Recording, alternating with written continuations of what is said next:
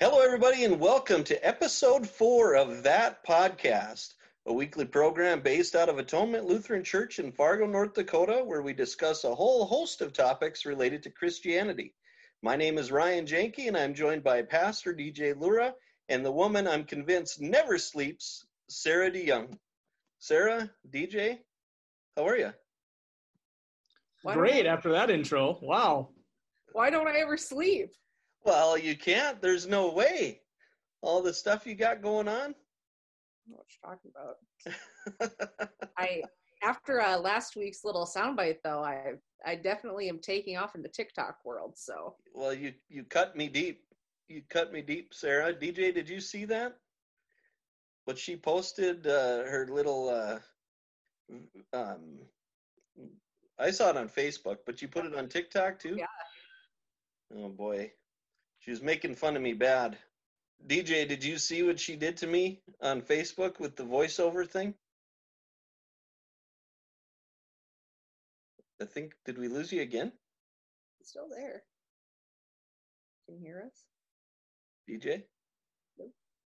DJ? Yes, I can hear you now. You keep uh, turning into bits. Uh oh. Do you have a bad do you have a bad connection? I'm I'm at the church. Huh. Yeah, That's I don't know. That's Maybe weird. somebody's on the phone. It's like dial-up internet. Oh. I don't know. Okay.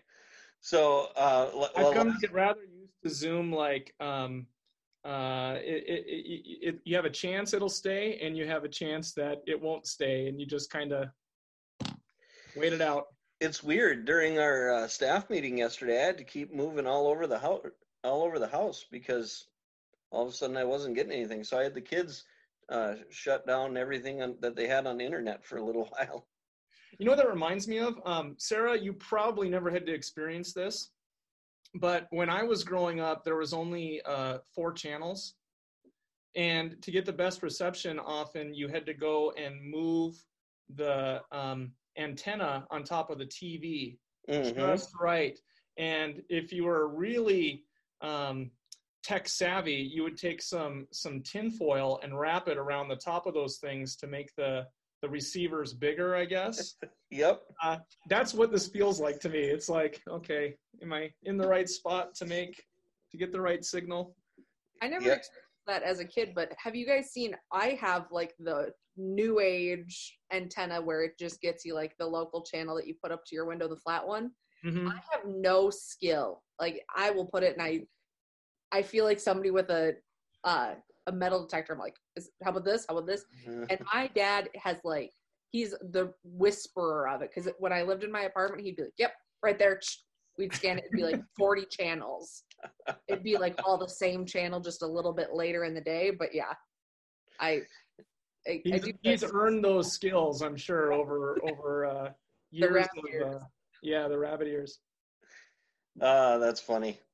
Well for those of you listening if you haven't figured it out we're doing a, a zoom meeting to be be uh, socially distanced from one another and and we had some technical difficulties but um, last week we were talking about um, we talked a little bit about easter. We talked a lot a bit about worship um, but after we got done we thought boy we could cover a lot of easter things yet and uh, one question that i have for you dj is uh, where did the easter bunny come from because uh, depending who you listen to uh, christianity may have stole it from pagan uh, religions, and uh, others will say that pagan religions tried to take it from Christianity. What's your take on that? Well, you're you're touching on something that's kind of been an ongoing trend for probably at least the last 30 years, if not more, of kind of revising um, Western history and where our traditions come from. And, and the big three holidays in the United States um, is Christmas, of course, uh, Easter is the big one for Christians going back to the time of Jesus, Mhm. um, and also Halloween. And Halloween. yeah, and a lot of people may not know this, but all three have Christian roots. All. Halloween. Halloween. Halloween. Yep, and we can talk about Halloween uh, next October 31st. So, uh, since we're in the Easter season, let's focus on that one. But um, there's been this kind of I don't I don't know how to explain it, almost like a revising of history or, or trying to flesh out um, the non-Christian roots of Western culture. And so you have things like um, if you do a Google search for Easter, the history of Easter, the first couple of pages will be saying things like um, Easter is was was uh, appropriated by Christians from from pagans, and um, what I find interesting about that is that even if you go go to places that you think would be a reliable source, like like you know, I used to think that the History Channel gave you reliable information Mhm. um, until I started studying scripture and seeing that a lot of what they put on there is sensationalistic to get you to tune in. Um, uh, you know, what we would call clickbait today. Mhm. And so you take something that's common knowledge and you put a twist on it that seems to undercut everything that you've been told. Um, and that's that's definitely the case with the three big holidays of uh, Christmas, Halloween, and Easter. Um, Easter is an interesting one because of its long history uh, going back to the beginning of Christianity and the the word itself. I mean, Easter is a strange word. We don't read anything in the Bible that says, you know, um, the Easter season had begun, and Jesus ne- never said at the resurrection, "From now on, we'll call the day of my resurrection uh, Easter." So, where did the word Easter come from? Um, Easter is synonymous with Passover. And aside from English uh, speaking countries, uh, originally, like, like Britain, the Anglo Saxon area, and Germany, pretty much every other language that came out of Latin refers to Easter in some type of form of Passover, calling it uh, Pascha or or the Paschal feast or something like that. It's only in English language um, descendants that we use the term Easter. Well, where does that come from? Um, before I explain that, I, I want to explain something a little differently because this is where I think a bit of the confusion comes in about the paganization being um, taken over by Christians. Um, what is the day of the week today? Today is Wednesday. Wednesday. Do you know where we got that name? No. It's it's Anglo-Saxon, which means it's it's pre-English. It's Nordic, and it means Odin's Day. Odin's Day is uh, Wednesday. Yeah, Woden, W O T E N. Oh, Woden. Okay. It's it's the same name. It's just how it gets spelled in in Anglo-Saxon is Wednesday. Do you know what tomorrow is? Thursday. Thor's Day. Okay. So when English developed, and especially in the Middle Ages from, from 500 AD through 1500 AD, as Christendom expanded across Europe, it met with the Germanic peoples who had a different set of beliefs. I mean, they, they were pagans, and often this is what it gets pointed to. But the idea that Easter was taken from the pagans is the same as saying that if we call Thursday Thursday as Christians, that we stole that from somebody. Mm. Or if we call Wednesday Wednesday, we stole it from the pagans. And that's just not the case. It has to do with the development of the language. So the the saying goes is that there was a spring festival among pagans that worshipped the goddess of fertility, uh, Eostre, and that Christians, when they were trying to convert the pagans, just adopted the term for Easter and uh, basically put Easter where the the spring celebration would have been, the spring celebration of fertility and you know all that good stuff.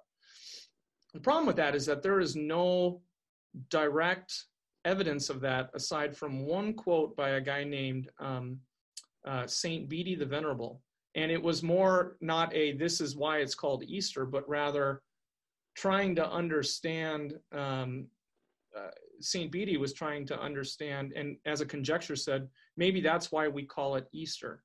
Um, most scholars agree that the reason it's called Easter has to do with the date when when Passover happens, which is after March 20th and and often into April.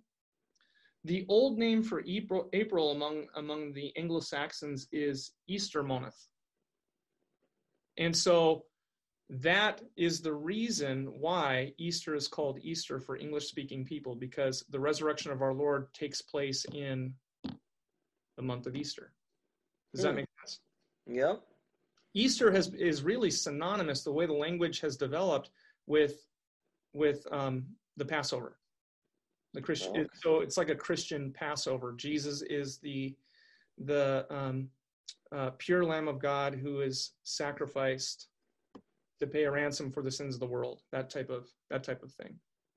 So Easter is not pagan. Easter is Christian.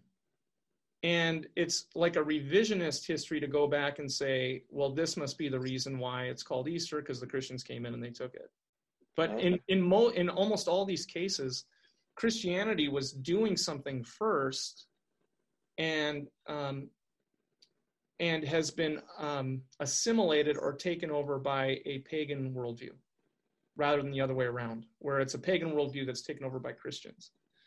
Now, as um, Christendom spread across um, Europe, it did seek to bring in and and Christianize traditions that were not contrary to the faith, and to give people something to to celebrate and to learn, especially in a in a in an illiterate society. What is it that we, you know, what is it that you Christians believe? And so, in the spreading of Christianity across Europe, um, it didn't say all of the old uh, celebrations of local villages and so on were bad, but looked at them in a different worldview. What's in, what's interesting to me is how this plays out in the Easter traditions that we carry out. That they don't have pagan roots; they actually have Christian roots, and we are paganizing uh, our our traditions in the 21st century rather than um, reclaiming them for something that had them first. Does that make sense? Yeah. So, what about the Easter bunny, Easter eggs, that kind of thing? Is is that something that I mean, where did where did that all? How does that all tie in? Well, in the United States, you can blame it all on the Amish. Um, uh, that's a little tongue in cheek. Uh, not not uh, German settlers from the 1700s on brought many of their faith traditions that came directly out of Christianity and that have Christian meaning behind them. Um, and they've become secularized in the United States in the 21st century. Uh, Easter eggs is a great one. Why eggs on Easter? What in the world do eggs have to do with Easter? Eggs laid by a bunny, no Eggs less. laid. so we'll start with the with the Easter eggs. Um, you know, part of the celebration of of Easter is is to to pour out in in joy and praise of the blessings that God gives us, and all of creation belongs to God. Everything is good. Uh, but you can look at where eggs being tied to Easter became kind of a normative and celebratory thing. You got to go all the way back to the Council of Nicaea in 325 AD. Okay, so we're going back about 1800 years. This is this is really when Christianity went from being a persecuted faith to the official religion throughout Rome. Uh, It's where Christianity became Christendom.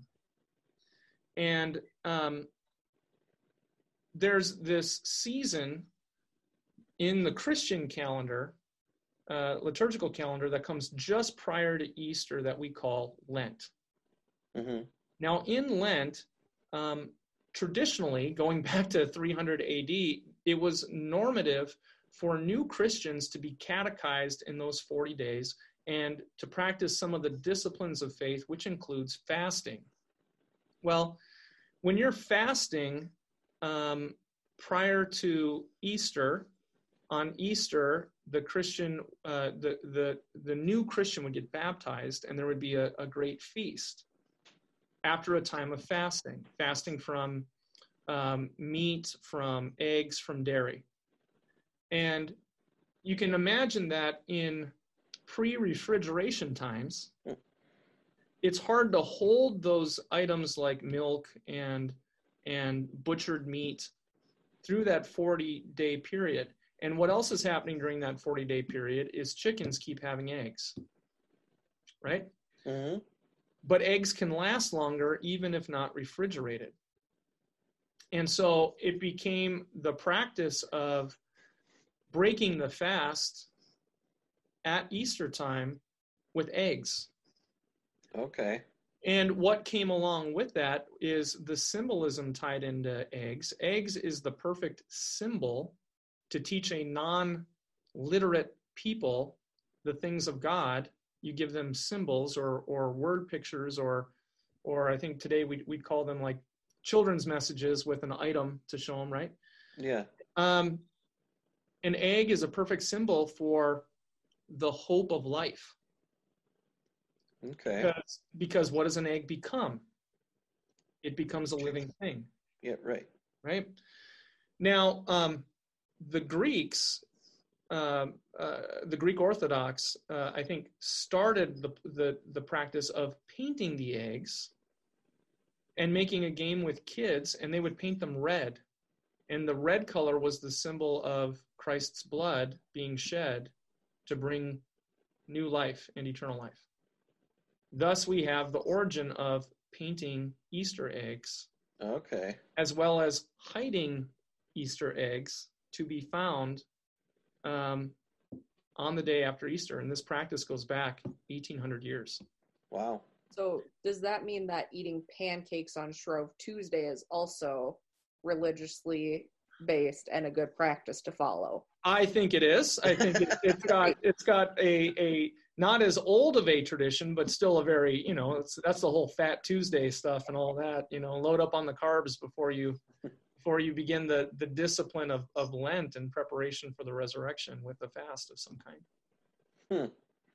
Now, the Easter Bunny is even more interesting. Um, and and people will say, you know, well, that's that was the symbol of the pagan goddess uh, Eostre, which I have not found any documentation that um, really points to that. Again, much of like for example, the the the legends that we have about like the Norse deities like Thor and Odin and so on, mm-hmm.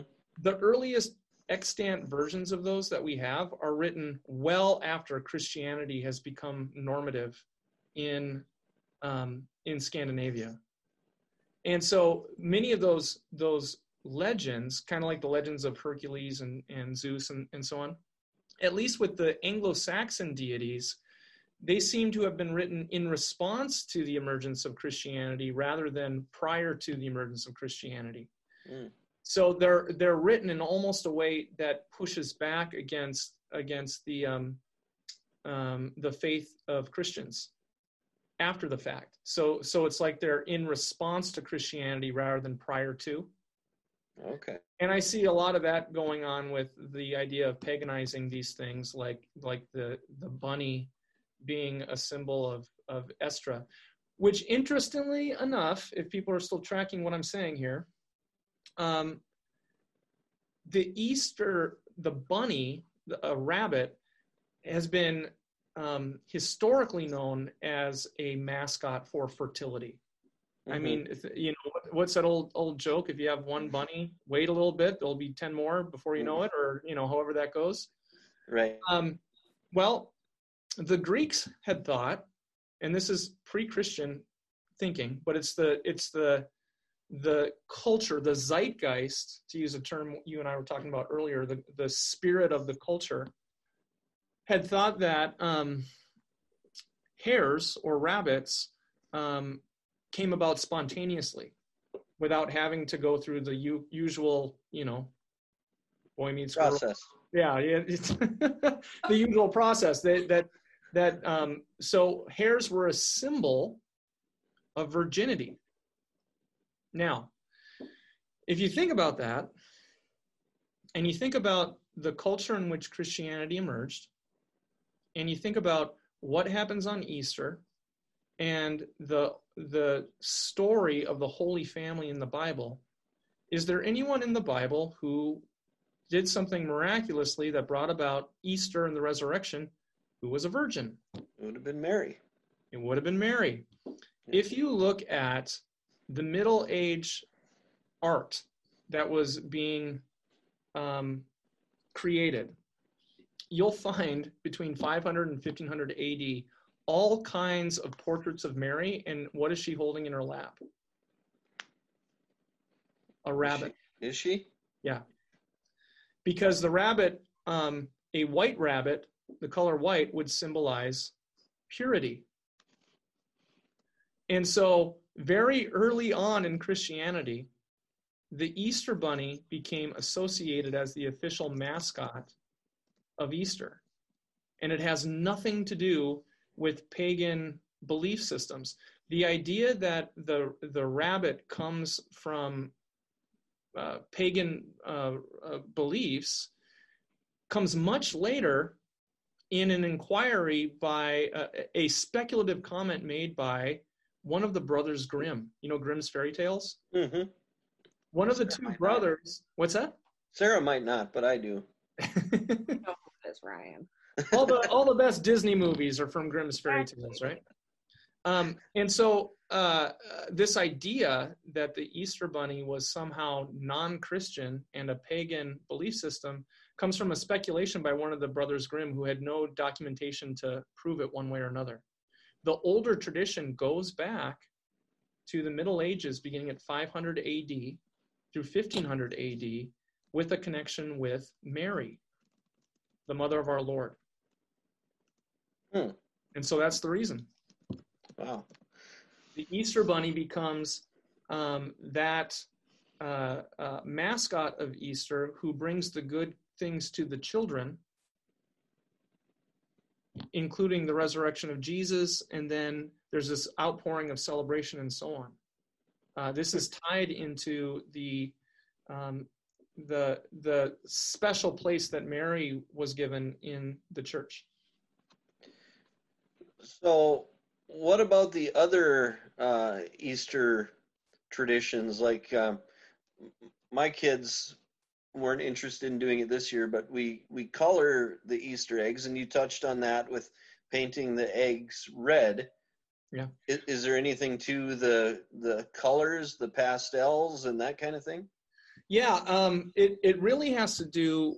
Okay, so if you look at the liturgical tradition of the church, there are different colors that are given to emphasize different seasons. Like the color for Lent is, I believe, purple. And the Holy Week leading up to Easter, which is really an ongoing festival from, from Passion Sunday um, all the way up through Easter and then 50 days following, because Easter continues as a season of celebration um, leading up to Pentecost. And each one of those seasons has a different color. The color of Pentecost, which is the season of the church, is green. Um, the color of Easter is white. The color of Christmas is white. And you might think, well, why those colors? Well, it, it, a little bit of it is just kind of common sense. I mean, when we think of the color white, traditionally that's been associated with purity, right? Mm-hmm. Um, the color the color black with Good Friday is is is um, a symbol for darkness, uh, for death, those kinds of things. Mm-hmm. Um, the color purple has to do with with royalty and suffering. Um, the color blue also has this connection that's during the season of Epiphany, which has to do with anticipation of what's mm. to come with the birth of Jesus in Advent. Um, and so, or in the Advent season. And so each one of the colors gives the person who's experiencing it a sense of, of what it's trying to convey prior to understanding it through like an, like an intellectual capacity. That's that's what symbols do. They they they give meaning before you really can understand what the meaning is. And the pastel colors really have to do with, like I said, the earliest color was red, um, but it really has to do with the celebration of the dawn of of new life, which comes about in springtime, regardless of whether you're a Christian or not. That's kind of the normal sense, at least in in the Western world, that of a new dawn beginning in the spring, and Mhm. that that's where those pastel colors come in. Hmm. Cool. Did you have a question, Sarah? Well, so I was wondering, at what point did somebody decide that uh, we needed Easter lilies, and how do they become to be called Easter lilies? Yeah, again, another old symbol. Um, flowers are, you know, you're, you're talking about people who didn't have the internet, who didn't have TV, who actually went out and enjoyed nature and experienced all kinds of the, the goodness of nature. And, and flowers are given uh, meaning. I think, does, does North Dakota have a state flower?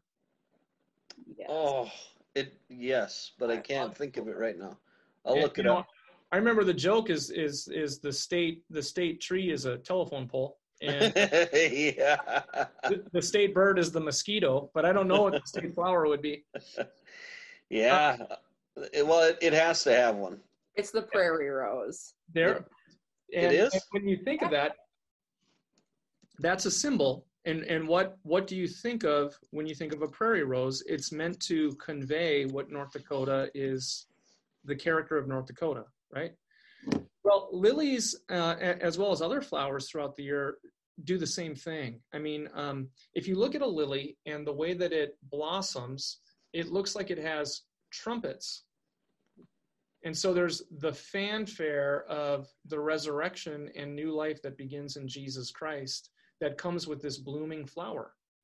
Um, and that's that's really the, the connection with the Easter lily. Here you have this this beautiful flower that is in bloom uh, during the time of Easter that looks like a trumpet, uh, you know, proclaiming the things of God. And when you read the Bible, when a king shows up in the ancient world, when a king would show up, he would show up to the blasting of trumpets and horns.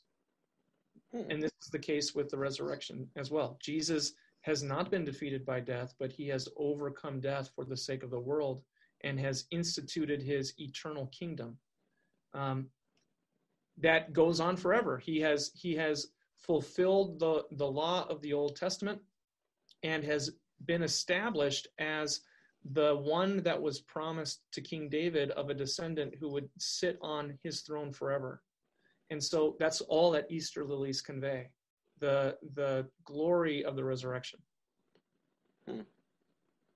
Wow. So, um, that's it's interesting how you know. I mean, when when you say it, it all makes sense. But um, yeah, depending on where you get your information from, it can definitely be skewed. You, you know, it's it's the secularization of everything that had an original positive meaning and making it into something else. Um, it's it's scandalous, really. It's and you know what? We live in a world full of sinners. We're all sinners, and it's very easy for us to doubt the good news of God. Now, the thing about traditions is none of these things are sacrosanct in and of themselves. They're again, traditions are are given in order to point to and build up the faith. If they stop doing that, it's not as if you have to keep these traditions going hmm but especially in a family, having traditions to teach children the faith is as important as teaching a child how to read by using an alphabet and pictures. Um, there's no difference. Um, you know, it's it's one of those things when when uh, you hear parents say, "Well, I, I I don't want to influence my child's religion. I want them to decide on their own." Um, I I get where they're coming from, but I kind of think of, well, then you know, why do you teach them how to speak? yeah, I, I've always um, I, I've always kind of chuckled at that because uh, yeah, if, if you don't, uh, why did I'm I'm certain that uh, a lot of those people uh, trained them to use the toilet. You know, they didn't let them decide to on their own. yeah. So that it is interesting. Yeah. I, I think knowing for Christians especially, knowing where our our traditions come from during the season of Easter gives it, it makes it more fun mm-hmm. and gives it more meaning and makes it more of a celebration rather than just this is kind of a fun thing and it's a secular thing. And well no let's look at it deeper and find out what what the meaning is behind this. And is it just a secular thing? Or does it point to what the real message of Easter is which is Christ is risen? Right. Yeah um well I've, I've got a question for you but did you have any any other uh, little Easter eggs, pun intended, for us? um, trying to think if there's anything that we missed. We talked about. I, I don't think so. We covered uh, uh, the Easter lilies, Easter, the name, uh, Easter bunny, Easter eggs, the colors. Okay. I don't know why uh, um, there are manufactured ducks at Easter time. Uh, I'm not sure what the reasoning is for that. You know, and the little peeps and so on. Um, just because if there is a reason it can't, if there is a reason it can't be a good one. I agree with that. that was for our friend Avis. She she wanted to hear that. I'm sure. Um, okay, well, so I've got a question because at the end you you talked about the reason um, or the, the the main message, and that's the resurrection of Jesus. Um, a while back, I believe it was you who um, asked a life asked the life group question about um, when you die, do you go to heaven right away, or do you stay buried until Jesus comes again? Yeah.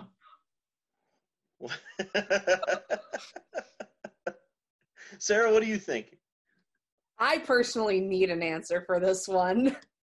I told DJ this before my life group and I, this messed us up a little bit because I had never thought about the fact of you just might lay there until Jesus comes back. Because I, I'm born, raised, confirmed, forever and ever Lutheran, where, and you know, I kind of had the Sunday school vision of, yep, I die and then I get my nice little house on a cloud and everybody's happy and it's picture perfect, fabulous world. Thanks, Jesus. And then Amen. DJ asked that one, and I was like, didn't think that was an option, but now that it's like in the forefront of my mind. you know what? And and we are not new to be wondering about, you know, what happens after you die as a Christian. What what is the the eternal um, next piece? And part of the the confusion i think is one is that uh, we have to live by faith in this life we don't know what comes next really unless you've uh, have met people who have who have died and come back which does indeed happen it wasn't just jesus i know someone who died and came back to life um, but the bible also gives more than one explanation as to what happens afterward um, but you you gotta you gotta kind of take them as they're intended to be meant. For example, um, Paul speaks about those who have died are not dead; they are asleep, mm-hmm. And they will rise on the last day. Now, um, what does that mean? Well, uh, there's the there was a tradition in in in medieval times, and Luther even speaks about this, um, about something called soul sleep, which is you're not you're not laying in the ground uh, with your body after you die. Uh, your soul uh, mm-hmm. isn't isn't locked in in that location, uh, but you're in kind of this this this ongoing slumber like sleep state. Your soul is where that's located is never really made clear, whether it's in the ground or some other place. Um, mm-hmm. But that's one way of thinking through. So what happens? Well, um, you remain in a state of of God's grace, whether it's what we'd say like suspended animation today, until the last day, at which point you would rise bodily. Okay? Okay. That's one way to speak about it. I'm one to say that before you start speculating too much about the afterlife, focus first on where are you going? Not so much heaven or hell, but what is heaven? What does Jesus actually say? He says, I go to prepare a place for you. And if I go to prepare a place for you, I will come and bring you to myself so that where I am, there you may be also. So, regardless of what you experience in the moment after death, know that whatever it is, it's with Christ. Okay? hmm That's the hold on to Jesus as as we start talking about this stuff in a bit more complex manner, okay? Jesus also says on the cross when the the thief basically repents and says, you know, Jesus, remember me when you come into your kingdom. Remember what he says? He says, "Today, today hmm you will be with me in paradise.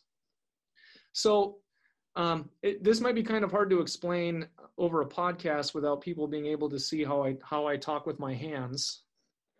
But I'm going to try to share with you another way of looking at what happens that is pure speculation, but at least for me helps me to bring together some of the different ideas of what happens. How can you be with Christ the moment after you die and yet you don't rise until the last day? You with me? Yep. Okay, here we go. Let's say you're God, right? And let's say that this um, ball that I have is all of reality. As humans, in this life, we experience reality through our natural senses taste, touch, smell, feel, sight Mhm. in only four dimensions. Only four.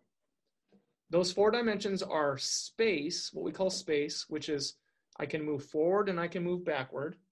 I can move left and I can move right. And I can move up and I can move down, Mhm. right? Those are the three dimensions of space. And then we speak of a fourth dimension that we call time. And time is really the measure of entropy.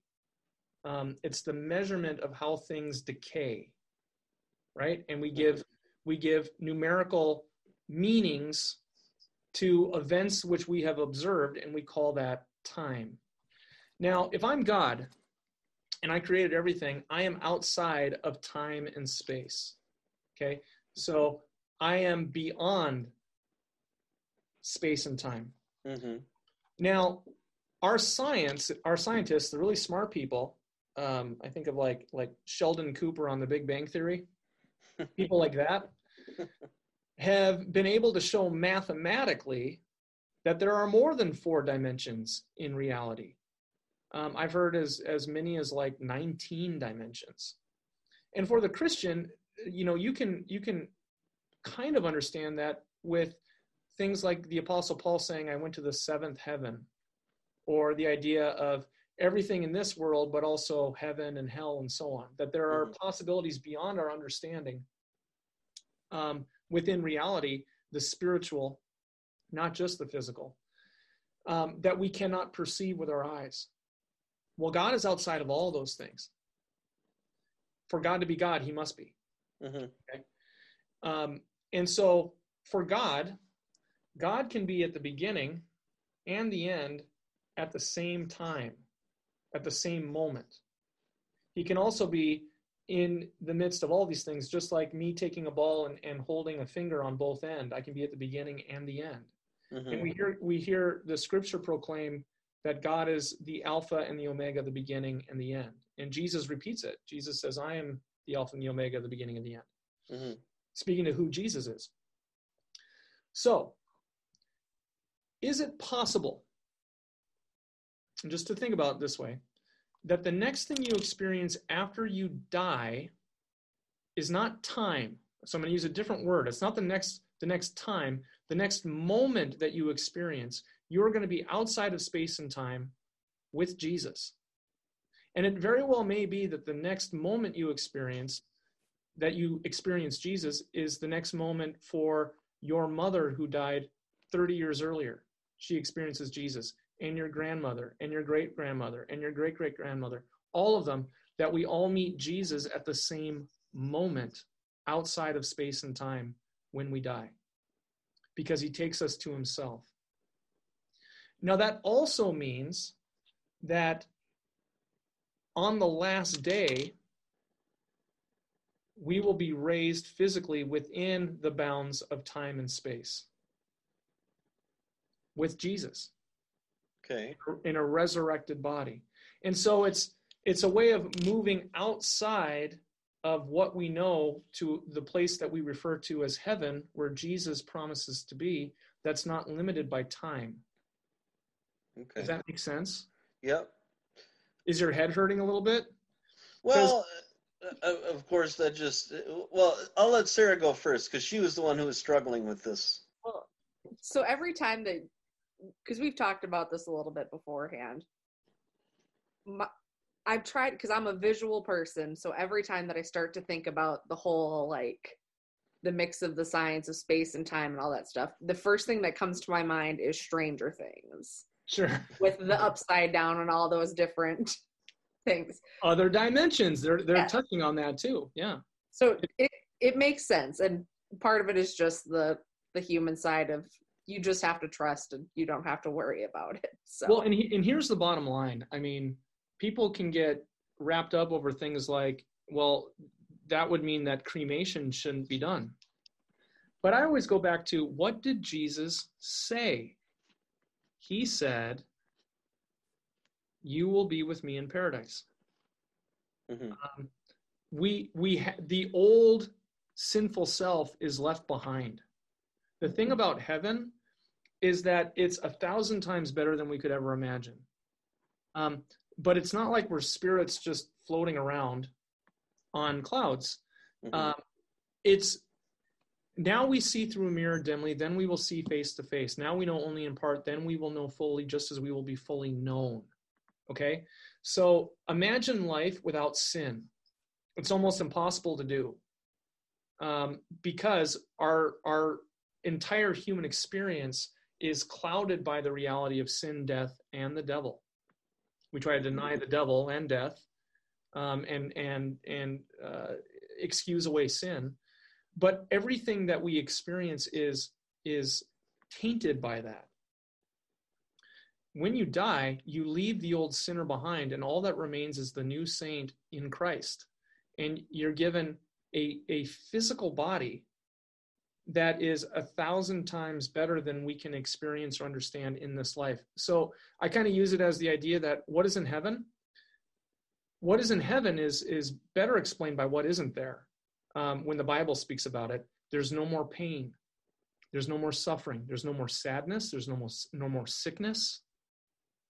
And yet, does that mean that I'm I'm not going to be able to enjoy the things of this life that that I enjoy? Like, uh, imagine an apple that tastes a thousand times better, or colors that are a thousand times brighter, or music that's a thousand times sweeter. Maple be nut no- ice cream. Oh yeah, uh, um, to to be able to know someone fully without sin separating you from them. hmm You know, I mean, you talk about like a very close, intimate relationship, like a husband and wife.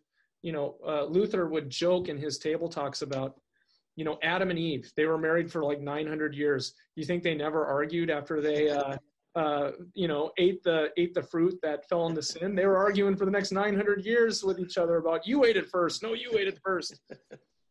because even our best relationships are marred and scarred by sin, by not feeling like we can be truly loved by another, all those things. None of that is in heaven. hmm And so the experience of heaven needs to be understood not as a place within space and time, but located in a promise by the one person who always keeps his promises Jesus Christ. Yeah. Well, you covered. I had a question, but you covered it, and that was that had to do with cremation, hmm uh, and you know, that's sort of a, you know, a concern for people. You know, when they die, well, do you want to be create cremated? I, you know, worried worried about that. You know. We, we confess the resurrection of the body, but that doesn't mean the sinner. hmm it means that um, your eternal existence is going to be physical.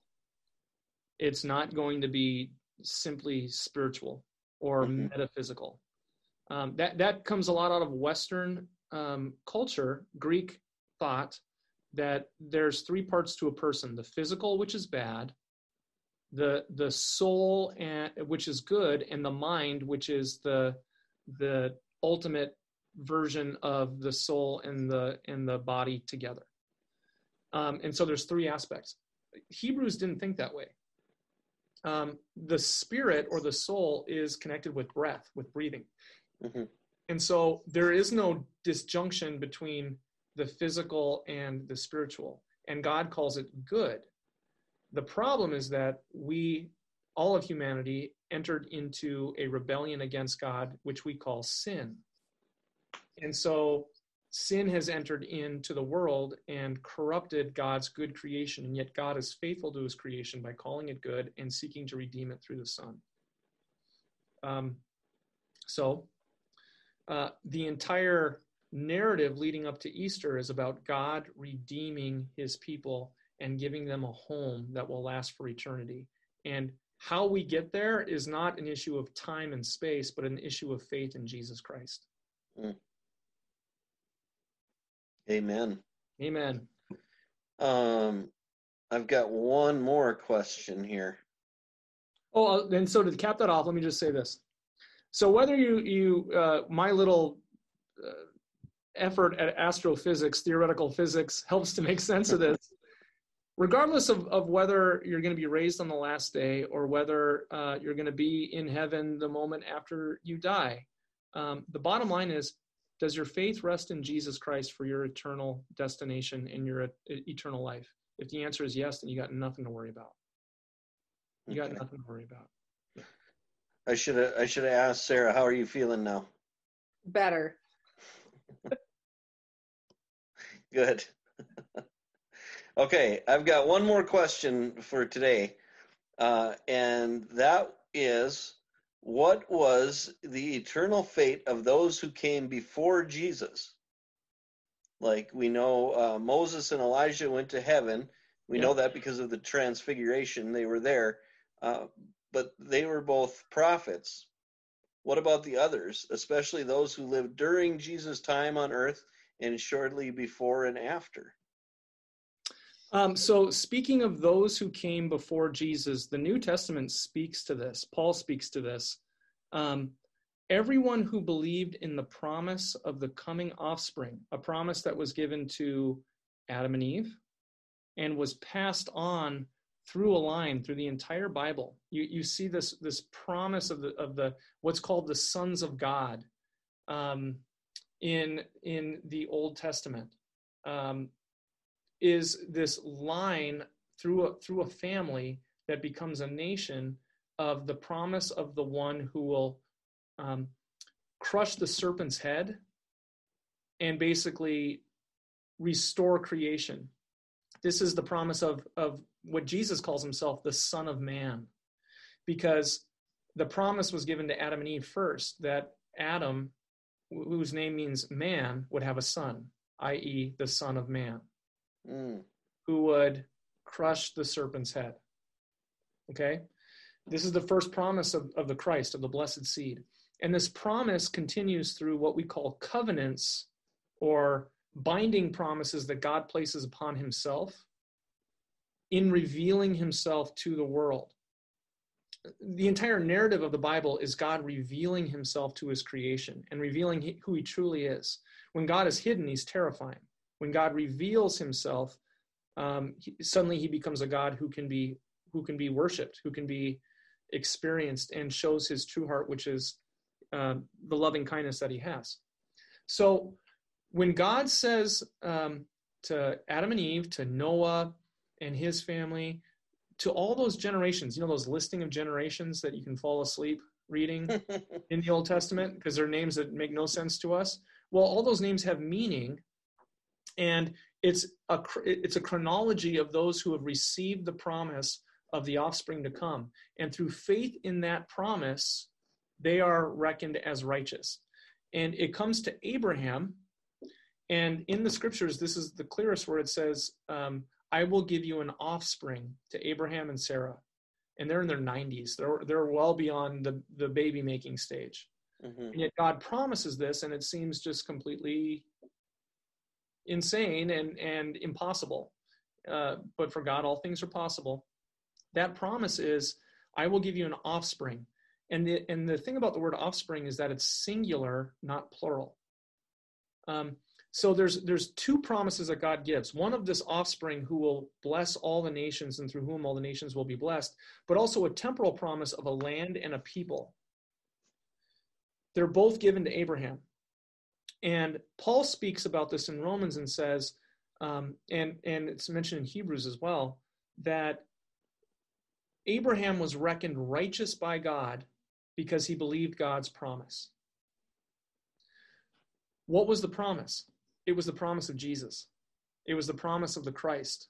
It was the promise of the Son of Man being fulfilled in this person, Jesus. All of the covenants in the Old Testament, the Davidic covenant, the Mosaic covenant, all find their fulfillment in Jesus Christ. And so whoever had faith in those promises are saved. Okay. Um, because the only difference between us and the patriarchs and matriarchs of the Old Testament is they had faith in the coming Messiah. As Christians, we have faith in the revealed Messiah. It's the same Messiah, Okay. and it's the same promise that makes the faith that clings to him. Okay. So, again, if you move outside of time and space, the next moment you meet Jesus, maybe the next moment that Abraham meets Jesus. See how that works? Mm-hmm. Now, you don't have to hold to that. That's just one way that I, I help to make sense of something that's amazing. It's the promise that makes it so, and you can leave the mechanism of how that happens up to God. But it's faith in the promise of Jesus hidden in the Old Testament and revealed in the New Testament that saves. Gotcha. Okay. Kind of like the way we we know Jesus is coming again. That Exactly. okay. I got you. It's by faith. We know it by faith, not by sight. Right. When the time comes, when we've run the race, when we fought the good fight, when we've kept the faith, then all things will be revealed and we will know by sight. When the end of all things comes, all of creation will know by sight what we know now by faith. Okay. Got it. Sarah, did you have anything to to go on with that? Nope. I I got my uh heaven question answered, so I'm good for a couple weeks. Well, uh, speaking of questions, one of those questions came from Sarah. Another one came from uh, someone else uh, who submitted it to us. And anybody listening can submit questions to us at atonement.live slash podcast. There will be a link there where you can submit any question that you want, and we will talk about it and try to hash it out and make some sense out of it for you. So, um, do we have anything else that we want to cover today? I think we gave plenty today. okay, A that lot to chew good. on. What's that? A lot to chew on. A lot to chew You on you for you sure. went you went deep deep deep today, man. Yeah, well, it was fun for sure. So, uh, thank you again. And um, next week, I thought it would be fun to talk about Tiger King.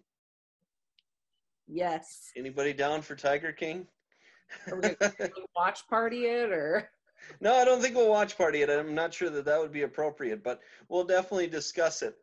Like a like a mystery science theater 3000 type thing where we fill the sound and Oh man. So well the, the it's a uh it's a train wreck, but the the the show they have their own uh they have their own TV crew that follows them and then they've got somebody making a documentary of their documentary. Is that right? yes. Kind of how it works. Yes.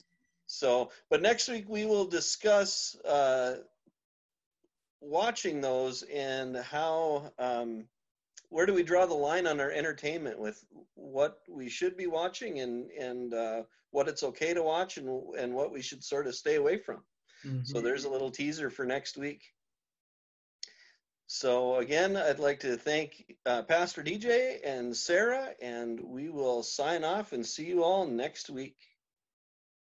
Should we close with a prayer? Yes, we should close with a prayer. Can I pray? Yes, absolutely. Right, let's pray. Gracious God, thank you for our conversation today, and thank you for giving us the opportunity to be able to just dwell a bit on the the great mysteries of of your love and your purpose through your Son Jesus Christ. Um, may our faith rest on Him in the midst of speculation, because the only comfort we're going to have when we speculate and ponder things we don't understand is the promise that is sure that Jesus died for us, that He is risen, and that in him all of our sins are forgiven and he has prepared a place for us. Let us cling to him in Jesus' name. Amen. Amen. Thank you, DJ. Thank Thanks, Sarah. And done. Oh, end.